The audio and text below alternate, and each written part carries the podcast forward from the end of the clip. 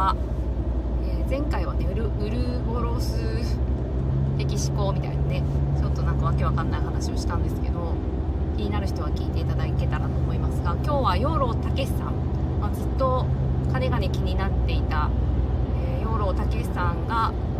来られるということで、えー、実母と母と一緒に講演会に、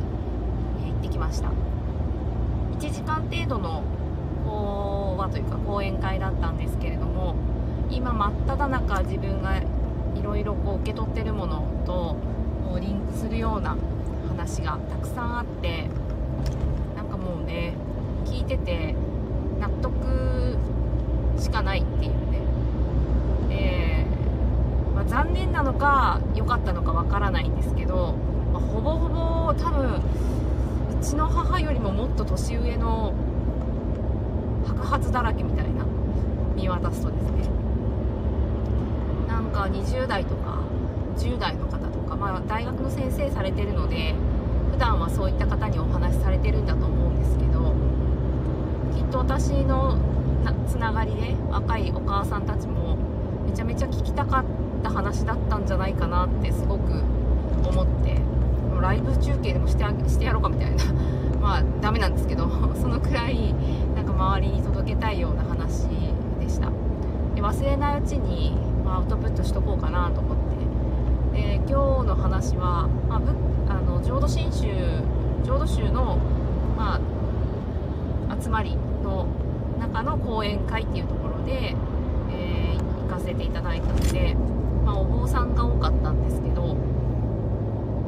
その中でお話を聞くっていうことでタイトルが「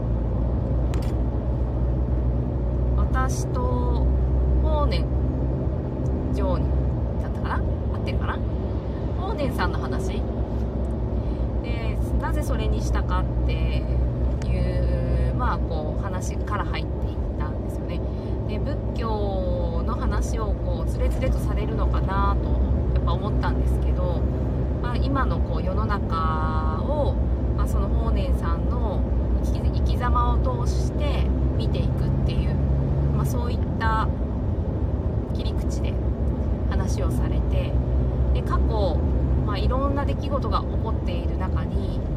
えー、まあ、天才が、えー、ワンセットで隠れているっていう。あまりこう取り取り出されない情報でもあるかなっていうふうに言われてたんですけれども。確かに私も、まあ、社会とか中学校ぐらいまでだと、あ、社会とか、まあ、高校以上になってくると世界史日本史とかで、まいろんな歴史を学ぶと思うんですけれども私あんまり社会好きじゃなかったので、うん、覚えてないっていうのが正直なところなんですが、ま過去の歴史を振り返ることへの意味っていうのを、まあ、若い頃は感じれてなかった。だから前を向いて生きていく方がいいと思ってた結構やっぱ先人の方々がいろんなことをこう残してくれているっていう。でそれは変わらない情報であるっていう話から結構こうぶっ飛び出して、うん、私の中ではなんかこうふわーんってふやなんか飛躍したような感じがした話の展開だったんですけど、まあ、人は個性を大切にして生きようっていう今社会の教育的なところで言われている。だその個性っていうのをもうちょっと定義づけていくと変わらないもの？で変わらないものを大切にしようっていうことをずっと言ってきている教育形態があると。まあなんかこうニュアンスは分からんでもないけれども個性ってそういう意味合いでまあ使ってでない人もいるんじゃないかなとは思うんですけどその人らしさを大切にしようみたいなその人らしさっていうのが変わるよっていう話だったんですよね。でまあそこからの切り口がまあ神羅万象とか輪廻転生とか、まあ、人って同じものを何回も見続けて映画を10回見てごらんっていう話あって1回目と2回目はまたこうその人の中で変容しているものがあって3回目でもさらに変容した感想を持ってで4回目5回目となるともう面白くないと。全然こう初回と違う飽きてきたなみたいな感情が湧いたりして人ってそれぐらい変わるんだっていう。なのでこう大切にするっていうことは変わらない情報をそのまま、えー、持っておく。変わらない人たちだらけの世の中になるんではないかっていうことを言われていました。なのでその裏のメッセージみたいなのを少しやっぱり感じて、表でなんか聞こえのいいようななんかものってあると思うんですけれどもそこをこうよく紐解くと意外とそう思わされるような風潮方向性集合意識みたいなものが働いていたりとか、だからって言ってこう個性を大切にしない反対側は公教育だみたいななんかそういうことでもないとは思うんですけどで人はまあつれづれ変わるもんなんだよっていうことがそのいろんな天才が起きた時の、まあ、詳細な記録がその後にたびたび残されている。それを読み解くと多分天才があると私がですねちょっとあのどんなタイトルだったか忘れちゃったんですけどたびたび天才があると過去のその天才があった時の、記録を読み返す今の人たちもですね。なので過去に学ぶっていうところで、まあ、情報としてそれを読み解くんだけれどもその冒頭に、まあ、要は神羅万象みたいなことが書いてあると。まあ、人は変わっていくもんだっていうことが前置きされて記録が始まっているまあ面白いなと思って。あ昔の人たちはそういうことを分かった上で、まあ、そういった物事を見ていたんだなって今とこうちょっとこう文化とまでは言わないですけど、意識が違っているなというふうに感じたりもしました。ただ私が今こういろんな方の話を聞いたりとか学んでいるとだろうな。なんかその人の自身が感じているものはその人自身のものであってまあそれをこう見ている時に感じて何かこう思っていることもその人その相手の人のものであって正直それ分かんないよねっていう話で。だからどうでもいいんじゃないかなっていうような受け入れ 許容みたいな、まあ、そういうことが今はなんかよく大切なんじゃないかなみたいな思ったりします、まあ、多様性っていう言葉で片付けちゃっていいのか分かんないですけどつな、まあ、がっているっていう感覚ももちろんみんなですね。あるし、まあ、その養老さんの話の中で出てきたのがパキスタンだったかな。なんか最近行かれたみたいででなんかこう蚊が多いと。で蚊が多いのを手にこうついた。でそれもふってこうね、えー、息で吹きかけて逃がす。めっちゃハエの多い食堂に、まあ、行った時に、まあ、ビールがボンと出てきてその中にハエがボンって飛び込んだ。もうそれも指でこうすくい出して乾かして逃がすみたいな。で何がそこでしたかったのかっていうとひょっとしたらこのハエ自体も君のお父さんだったからもしれないからねっていう、ね、輪廻転生輪廻転生ですか？を言っているそういう思想があるっていうことですよね。だから人を殺さないし、まあ、人を殺さないっていうより生き物を殺さない。どんな生き物も殺さない。みたいなただまあ仏教が、まあ、仏教の話をこうたびたびされてたんですけど、まあ、人、まあ、日本人特有なのかもしれないし得意じゃないのかわからないんですけどなんかこう修行頑張ってやり遂げた先に何かあるっていうのを悟りとまあしているっていうこう風潮というかまあそうだと思うんですね修行して。簡単になっちゃこう虫図が走るみたいな。なんかそんな感じのこと言われてたんですけどでも本当はの自然農のね話も途中でされていて、えー、まあ土も耕さないしなんかこう草もろくに刈らないけど種芋を置いてでその上に藁でも乗せとけばその年よく芋が育つっていうなんか農法でお薬も使わずですね。でそれで芋がザクザク取れると。でも本当はそれが本質でそれでいいんだっていうただそれだと頑張って努力して何かを得ているっていうことを信じている人たちにとっては、まあ、とてもこうなんか許可できないような話。やっぱ頑張った先にあるべきだみたいな。だからそれも仏教の中にも少し感じるっていうことを言われてたんですけどただ他の、宗教を見た時に、まあ、豚は食べたらダメだよとかなんかこう禁止事項みたいな掟みたいなのがあったりしてそういうのは仏教はほぼほぼないからなんかその辺の緩さがなんか好きだっていうふうなことをおっしゃっていて面白いなって思いましたで最近私があのお話を聞いた方で、まあ、女性の企業支援みたいなのをされている加納理恵さんという方がいらっしゃるんですけれどもなんかこう、まあ、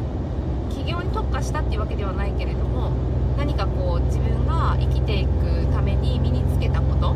でかつそれを体感してあいけるって気づいたことだったりその体験ですねは誰にも奪えない富っていう表現をされてたんですよねでは確かにそうだなと思ってその中で感じたことや気づいたことやできるようになったことって本当に誰にも奪えないなってだそしたら同じことは養老さんも言われていて。で財産ってみんなお金だと思ってるけどってまあお金あるから言ってるのかなっても思うんですけど本当に貧困のね家庭の方とか私もななかったらいいとも思わないしただ本当に自分の財産は、えー、自分ができるようになったこと、う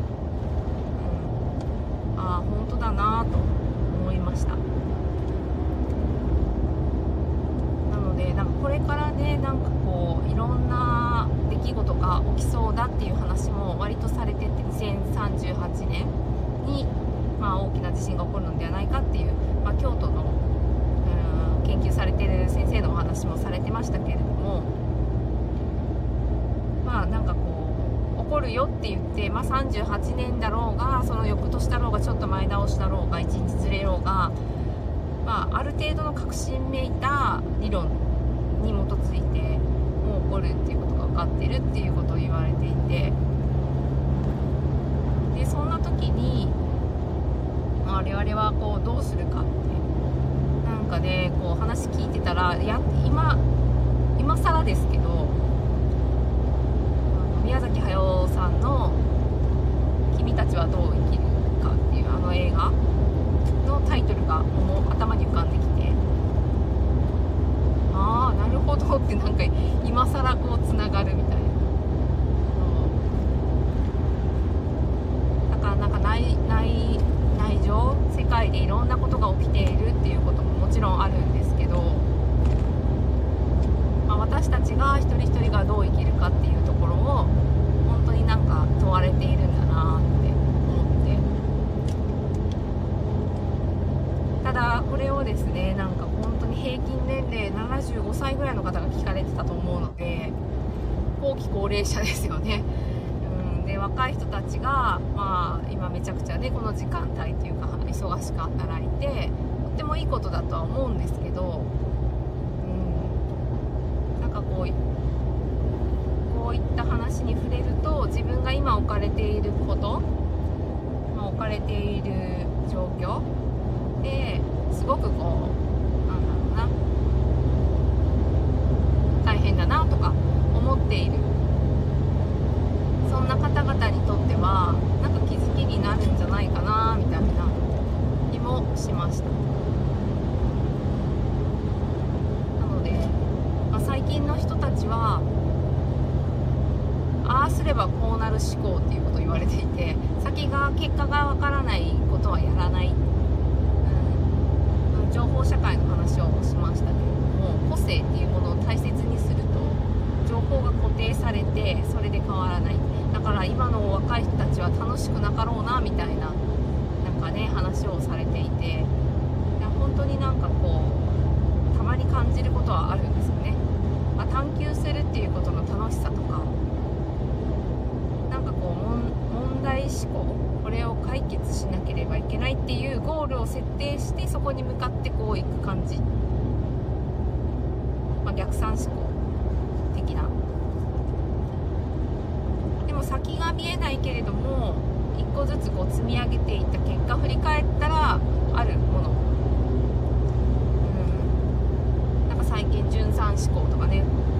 逆算思考とか聞きますけど。なんかねこうリスクとか不安とかっていうのをすごく感じる感じて、まあ、そういったこ安心っていうのを環境で得ようとしているがゆえに発展っていうのが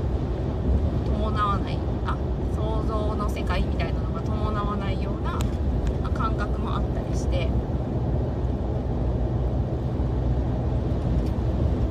これはもうなんかね発達の話とつながって、まあ、体のメカニズムにそういう風になってるので、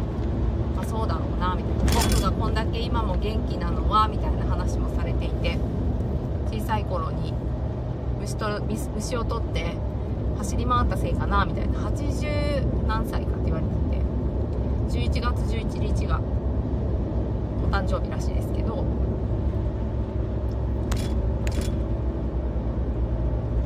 まあねなんか本当そうだなって思うんですよね。土台作りの間にどんだけこう体を動かして体の発達に必要な動きを入れていったかっていうのが、あ、るなっていう生きる土台みたいな。あとその生きたい生きるためのそのなんだろうな。情熱みたいな。そういうのを持って生きれるんだろうなっていう姿で体現されているのを見て感じました。毎年佐賀の伊万里っていうところの山本病院先生と子どもたちと一緒に虫取りをするっていうイベントをやっているっていうことでわーっと思ってもう息子連れて行きたいなみたいな一緒にやっぱそういうなんかこう虫虫が大好きだみたいなねエネルギーを持ってる人とか何かがこうね楽しいっていうエネルギーを持っている人と,、まあ、と時間を共にするとやっぱりなんか共鳴してねぐっとこうエネルギーも上がるような。楽しいだろうなと思って。で今日は母と行ってたんですけどその時に「あそういえば」って言って私の息子孫母からすると孫なんですけど息子がなんかこうオリーブの葉にめちゃめちゃコガネムシがついていて、まあ、なんか食べてたのか分かんないですけどオリーブの木にむっちゃこう発生してたコガネムシはなんか悪い虫なのかなみたいなことを息子に言ったらなんかきょとんとした顔で虫に悪いもともとはからま悪いっていう虫はいないと思うよって、まあ、言われたっていう。まあなるほどなと思って。確かにこう悪いというのはいいと思うんですよね別に。あの大切にしてるものが食い散らかしたらね自分にとっては悪い存在というかね。ただまあいろんな角度で見ることができてそこをこう抜け落とさないのが結構大切かなと思って、まあ、陰と陽を2つ熱意であって1つなので。普段からそういう見方はしないようにこう心がけてたつもりがやっぱり無意識のレベルでそうやってこうやってたっていうことに、まあ、息子のから言われて気づいてなんかハッとしたみたいなこと言ってたんですけど子供ってねやっぱそうやって分かってるんだろうなってやっぱ思うんですよね。それをこう周りの大人の振る舞いや言動を聞いてで最初の頃はなんだかおかしいなみたいな感じてるんだと思うしなんか純粋にそれは違うと怒ってみたりして、まあね、自分が感じているものを大切にしているなっていうのを感じるんですけど、まあ、ある一時から、まあ、こうなればああすればこうなる思考になるのかなっていうねなんかなので、まあ、体の安心安全を育てて自由にこう思い立ったら動ける体を作ってでやはりこう過心身っていう言葉があるんですけど私は心身の心がどっちが先かなんてあんまり考えたこともなかったんですけど、まあ、今の現代で言うと心が先に来て体が後っていう風に変換されることが多分多いかと思うんですけど本来であれば心身の心は体が先っていう。やっぱり体が元気であってそこに精神が宿っているっていう私もなんか一周回ってやっぱそう思うんですよねなので、まあ、特に今の世の中動かなくってもまあいい。私もね車に乗ったりとか電車に乗ったりとか、まあ、歩くことも少なくなってみたいな。何でも自動化されてっていうところで生きてきた口なのであの大きな声で言えないんですけど、まあ、でも明らかに昔の人と動く量は違うだろうし動き方も違うし生活様式も変わっているしなので文化が変わってきてるんだっていうのは感じるんですけれどもそこに伴ってその動きっていうのも変わっちゃう、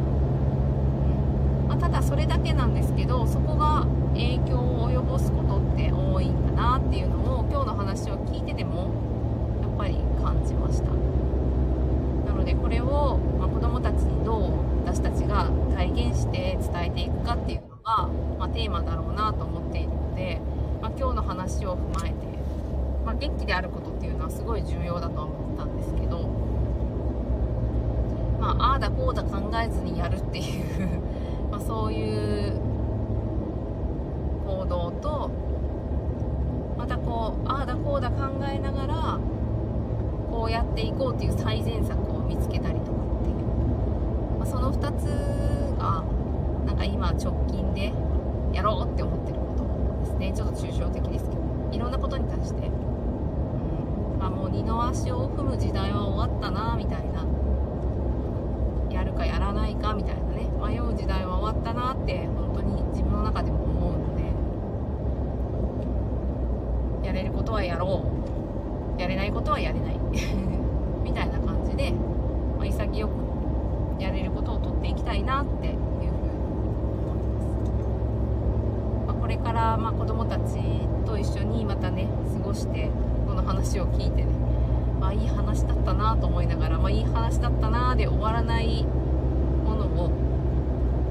続けていきたいなって思っています、はい、今日は、えー、素直な自分で進化するっていうライブで養老たけしさんのお話を、また。また他のライブ収録しているものも良かった